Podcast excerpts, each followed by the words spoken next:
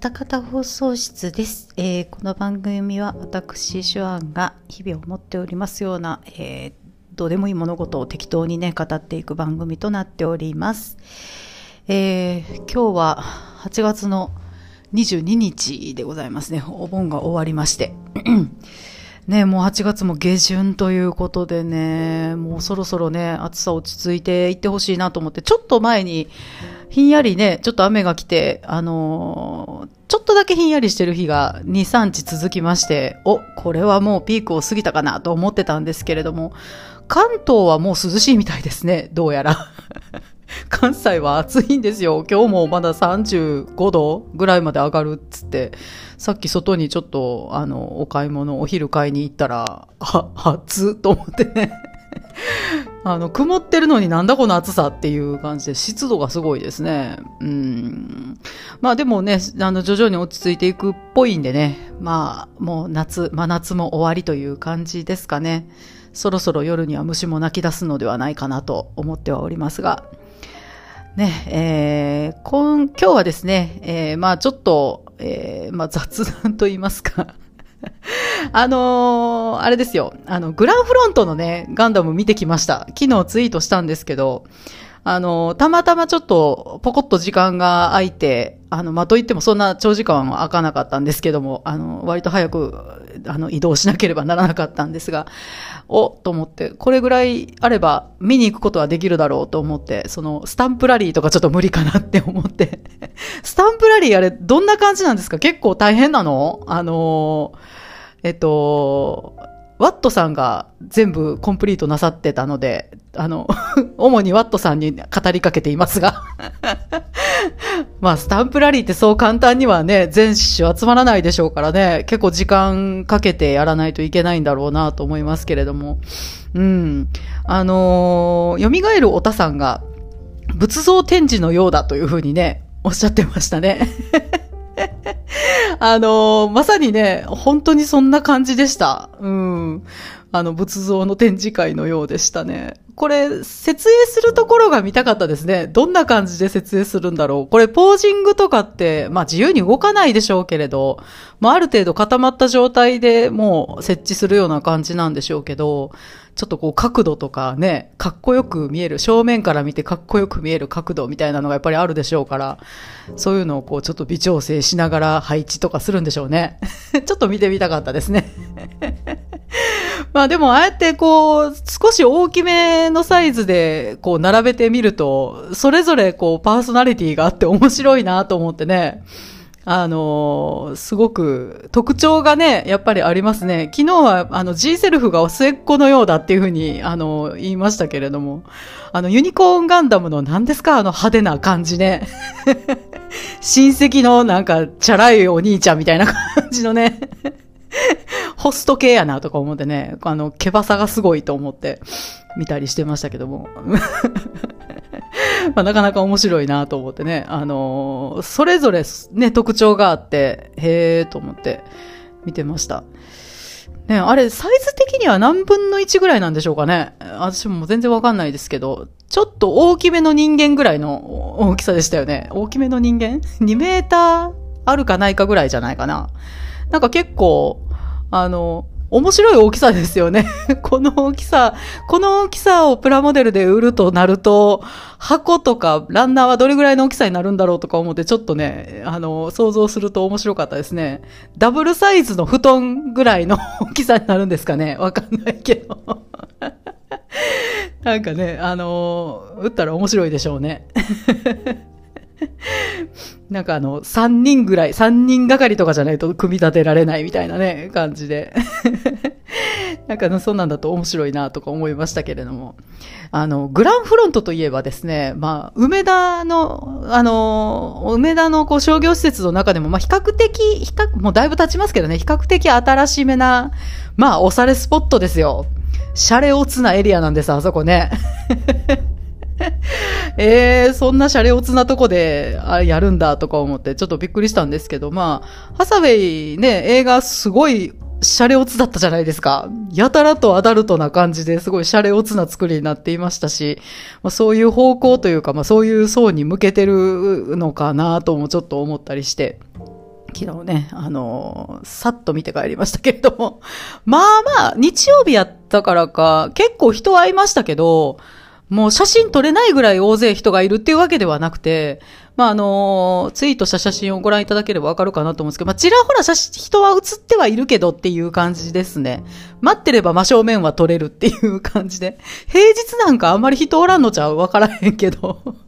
割とね、割とね、あの、思ったより人少ないなと思って 見てました。あの、屋内の方も見たかったなあれね、水星の魔女だっけ？水の魔女じゃなくてね、水星の魔女でしたっけ？ね、あの見に行けばよかったなと思って。まあちょっとそれまでもう一回終わるまでに見に行けたらいいなとは思いますが、ちょっとスタンプラリーは無理かな。わかんないけど。そういえばあの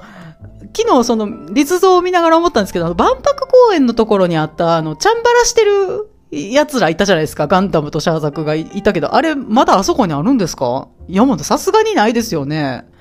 お店自体閉店しましたもんね。閉店したよね。あれ、どこにあるんでしょうね、今ね。もったいないなと思って。あれ結構ね、かっこよかったですよね。サイズはそんな大きくなかったけど、あのー、すごい、あの、かっこいいなと思って、一回だけ見に行ったことあるんで、あの、その時に撮った写真をこの間、昨日か、昨日わーって過去のカメラロールをダーって遡って見たら、ああったあったと思って、ろくな写真撮ってねえなと思って、もうちょっとちゃんとまともに撮っとけよっていう感じでしたけども、あれね、あのどっかにあるんですかねわからへんけど、もったいないなと思います。また、どっかで展示してほしいですね。うん。えー、という感じでですね、今週は、まあ、メインといたしましてはね、あの、ダーティーペアを見ましたので、まあ、それの話をちょっとして、もう終わりに しようかなと思います。あのー、ね、ダーティーペアですよ。あの、OVA シリーズ版を見ました。あの、テレビシリーズじゃなくて。うん。あの、ここでね、なんてダーティーペアなんていうふうなね、疑問が、まあ、まあ別にないかな。割と、あの、節操なく見ていってますんで、ふんふんって思っていただけるかなと思いますけれども、あの、同僚の先生に、まあ私より少し年上の先生なんですけれども、あの、昔のアニメすごい詳しい方がいて、あの、80年代ぐらいの作品で、まあ女の子が、女の子が活躍して、まあ楽しいやつ、あの、あるかなっていう話をしたら、あの、おすすめいただいたんですよ、ダーティーペア。うん。ね、あの、あれですよ、えー、クラッシャージョーと共に見たいな見たいなと前思ってたんで、あ、そういえば見たいなと思ってたなっていうことでね、今回いい機会やなと思ってね、見ました。あのー、初代のプリキュアっぽさがちょっとありますよね。やっぱり、その辺、あのー、こういうのもちょっと念頭に入れてプリキュアって作られたんかなってちょっと思ったりしました。全然似てないけど、似てないけど、なんかこう、片方がショートヘアで、こう、すごい肉体派っていう感じで、で、片方が、こう、ロングヘアでちょっとおしとやかっていう感じの、ね、キャラクター付けっていうのはすごい似てるなと思ってね えー、見ておりました。ちょっと影響あったんかなとかね、思いましたけれども。まあ、といってもね、まあ、その、ダーティーペア、山本いラブリーエンジェルですよね。二人はちょっと大人ですよね。うん。あの、もう成人してますよね。うん。まあ、成人してるかしてないかぐらいの頃ですかね。19、20歳、21ぐらいの。えー、ぐらいの女の子っていう感じですけども、これぐらいの年代の女の子が主人公ってね、最近はあまりないような気がしますね。うん、大体もやっぱり中学生から高校生にかけてっていう年代がやっぱり多いですよね。まあやっぱり一番ドラマがある、ドラマにしやすい年代っていうことなんですかね。なんかこう、もうちょっと上の年代の女の子たちが出てくる話ってあってもいいのになってちょっとね、思いました。うん。なんか、こう、大人なんでね、こう、はちゃめちゃながらも、仕事もそこそこ頑張るっていうね、感じでね、この、ケイちゃんとユリちゃんね。で、お酒も飲むし、ね、こう、いい男を見かけたりしたら、あら、いい男ハートみたいな感じでね、ちょっとこう余裕がある感じがね、いいなと思いました。大人っぽいですよね。うんうんうん。あの、ゆりちゃんが一目惚れした男と結婚しそうになるエピソードが面白かったですね。なんかその、この回で、あの、ケイちゃんが、その一目惚れでした男を見かけて、私はもっと筋肉がないと嫌だみたいなことを言ってましたけど、あ、やっぱりと思ってね、あの、マッスルがないとダメっぽいよな、ケイちゃんとか思って、わかるわかると思って、思ってましたけれども。あの、この回ね、すごい面白くて、潜入捜査をしてるんですよ、このね、あの、ラブリーエンジェルの二人が。で、その潜入捜査してたところのマフィアのボスの息子と、まあ、ゆりちゃんが恋に落ちて、まあ、ゆりちゃん本気で惚れてしまうんですけども、まあ、結局ね、最後に捜査官だったことがバレてっていうお話ですね。まあ、結構ね、大人同士というか、結構ほろ苦い展開でね、あの、最後、まあ、お別れしちゃうんですけれども、お別れするんやけど、ちょっとほっこりするようなね、終わり方でしたね。あ、いいなと思ってね、この話はすごいいいなと思いました。で、まあ、今回このね、あんまり考えずに見れる作品ということでね、まあ、今回こちらダーティーペア選んだんですけど、我ながらね、かなりのベストチョイスだったかなと思いますね。うん。まあ、本来であれば、まあ、テレビシリーズの方をね、あの、見てから OVA の方を見るべきかなとは思ったんですけど、まあ、まあ、あいにくね、D アニメストアにはなく、アマプラにも有料レンタルしかなくっていう感じで、まあ仕方なくね、今回その D アニメストアにありました OVA シリーズ版をね、まあ見たわけですけれども、これね、全10話なんですよ。うん。あのー、短めですよね。すごい短くて、かえってね、良かったなと思います。ちょうど良かった。サクッと見るにはすごくいい話数ですね、10話っていうのはね。うん。で、あのーケイちゃんとユリちゃんのコスチュームはすごいいいなと思いながらね、見てましたけど、これテレビシリーズ版と OVA シリーズ版全然違うんですよね。あの、全然違うとか、色がまず違うし、襟元のデザインも違うんですよね。でもこう全体的な雰囲気っていうのはまあよく似てて、まあこれぞ SF 作品に出てくる女の子っていう感じのね、うん、こう、いい、いい感じですよね。この、やたらと、こう、足を出すっていうのは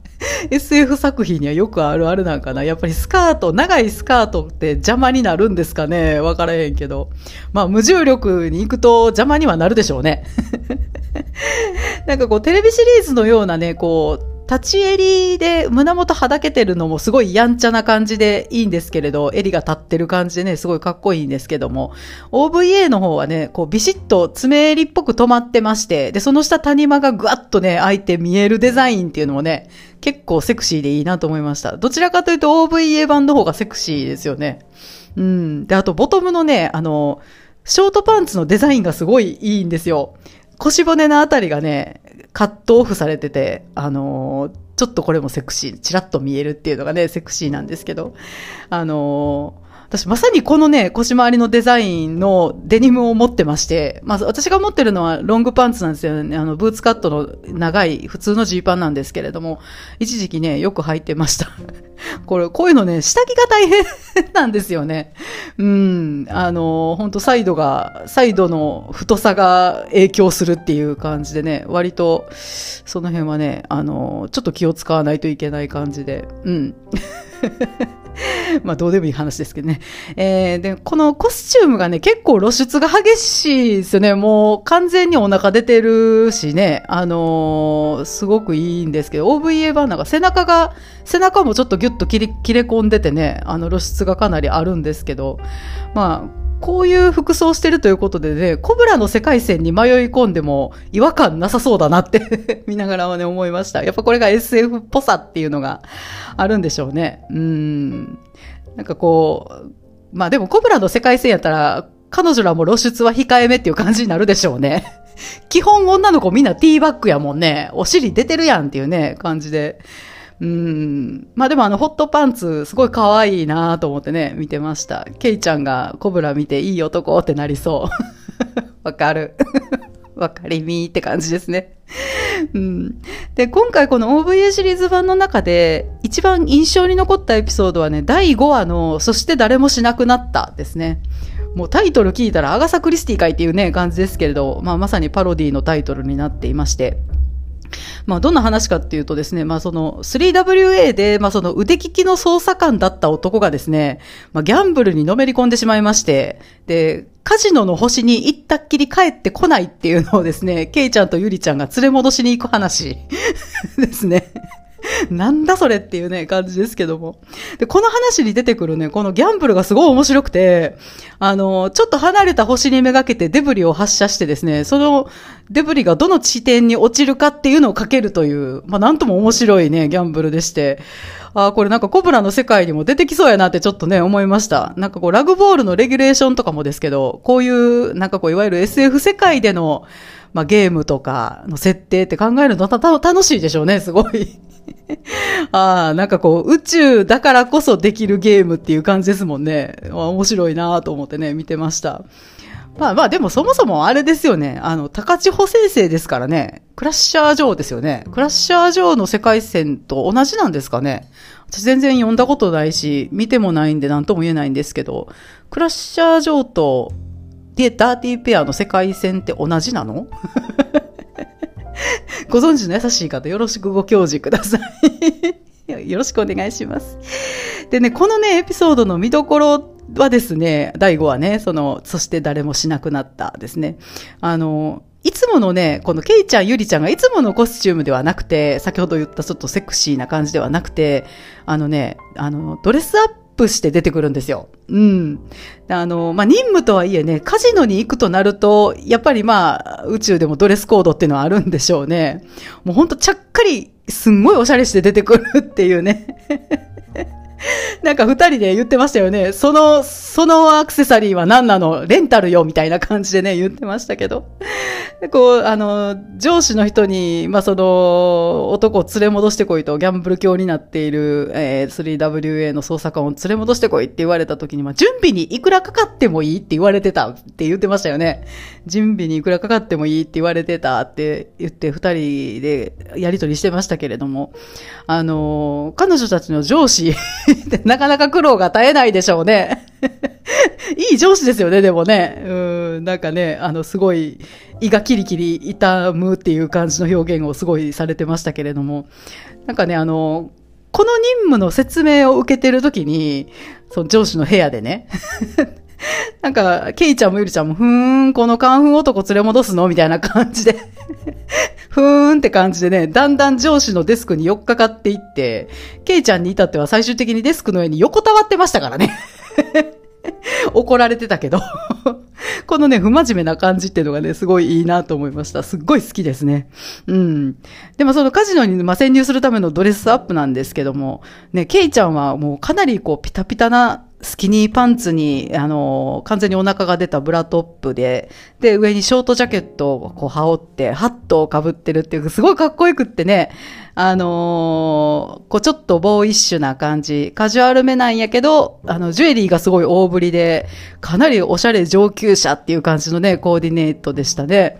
うん。ゆりちゃんは、あの、すごいシアーなインナー、えー、と、なんか透き通ったね、透けたインナーに、まあ幅広のプリーツ素材のワンショルダーをわっと重ねて、もう完全にこうフルレングスのイブニングドレスとしてね、結構正統派な夜のドレスアップっていう感じでね、着てましたね。髪の毛もアップにしてすごいセクシーでよかったですね。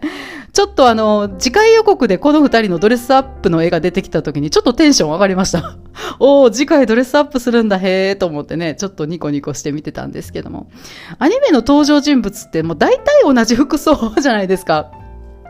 あのー、パタリロなんかは、それを逆手にとって漫画の中にこう、クローゼット開けたら同じデザインのあの服がずらって並んでて、これはカール・ラガーフェルトで、これは誰々がデザインしてって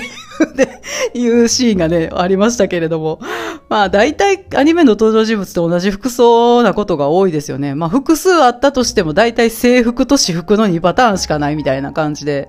ね、そういうのが多いですけど、こういう感じで一回こっきりのこうドレスアップ会とかがあるとちょっとね、あの、楽しいなと思います。なんかこう、やっぱりファッションとかちょっと見るの嫌いじゃないので、うん。私自身そんなおしゃれじゃないですけど、おしゃれはしないけど、うん。ちょっと見るとね、楽しいなと思います。で、またね、この回作画がすごい良かったですね。二人ともすっごい可愛く描いてもらってるなと思ってね、ニコニコして見ておりました。うん。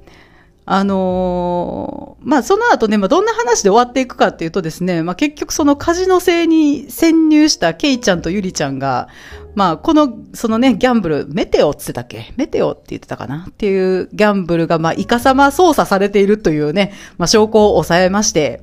ね、あのー、で、その上でね、自ら参戦しましてね、そのギャンブルに。で、そのカジノ性から帰ってこない同僚の男の目を覚まさせてやろうとするんですけれどもね、まあ、その証拠を出したりとかして、お前は騙されてたんだ、みたいな感じでね、言うと、その男はですね、あの、自分はものすごいギャンブルの才能があると思い込んでのめり込んでたのに、まあ、実際はイカ様に踊らされてただけっていうことが分かりまして、わーってなるんですよ。わーってってなって大暴れしまして、まあ、これがですね、まあ、ケイちゃん、ユリちゃん以上にめちゃくちゃやるんですよ。でも、当のね、そのケイちゃんとユリちゃん二人は、もうその暴れている男を見て、はぁ、なんなの？もうこれ、手つけられないじゃん、強いらないみたいな感じで逃亡するんですよね。うん。でね、そのカジノ船に来てた客もみんな逃げまして、でも破壊され尽くされて無人になったそのカジノが映って、で、文字で、そして誰もしなくなったって出て終わりなんです。こんな終わり方あり？と思ってね。ちょっとね、びっくりしました。落ちてねーってなってね。うん、ちょっとポカーンとしましたね。うん。あのー、筒井康隆の短編小説みたいなナンセンスな感じでした。すごい珍しいなと思いますね。なんかこうアニメにするなら、何かしらこう、無理やりオチをつけるような感じがしますよ。こう、まあその、例えばその連れ戻しに行った男に逃げられるシーンとか入れたりとか、その、まあ連れて帰るとかっていうのもいいし、何かしらこう、どういう風な感じで終わったのかっていうのが、あのー、出てくる気がするんですけど、これないんですよ。本当に。どうなったのっていう その、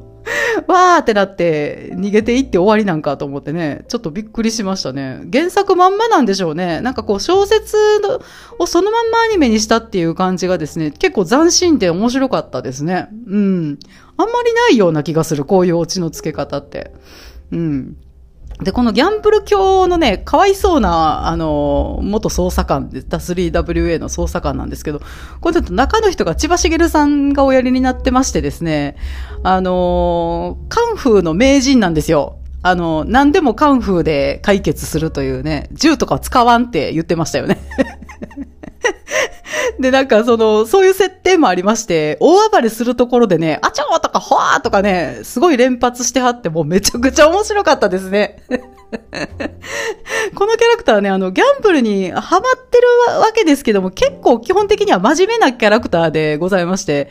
あのね、大暴れするまでは全く喋らないんですよね。ほとんど喋らないんです。で、あの、せっかくの千葉茂さんなのにっていう感じなんですけどね、あの、でも見てましたら、この大暴れするところで、その、あちょーとかほわーとかすごい言うてるんでね、ああ、このために千葉さんだったんかなってね、ちょっと思いました。いい感じでしたね。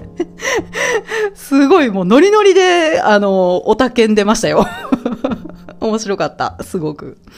うん。なんかね、こう先ほどもそう、オチがないっていうふうにね、言いましたけど、このエピソード自体は、今回私が見た OVA シリーズ版でしか映像化されてないらしくてですね、まあ、なるほどなと思いました。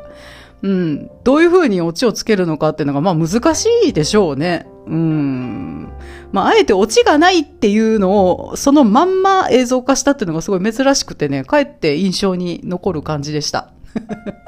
面白かったです。あの、この OVA 版、OVA シリーズ版のダーティーペアは D アニメストアで8月末までしか見れないらしいんで、もしあれでしたら第5話だけでもご覧になられると面白いかなと思います。千葉さんのアチョがすごい面白いですよ。すごいおたけんでると思ってね。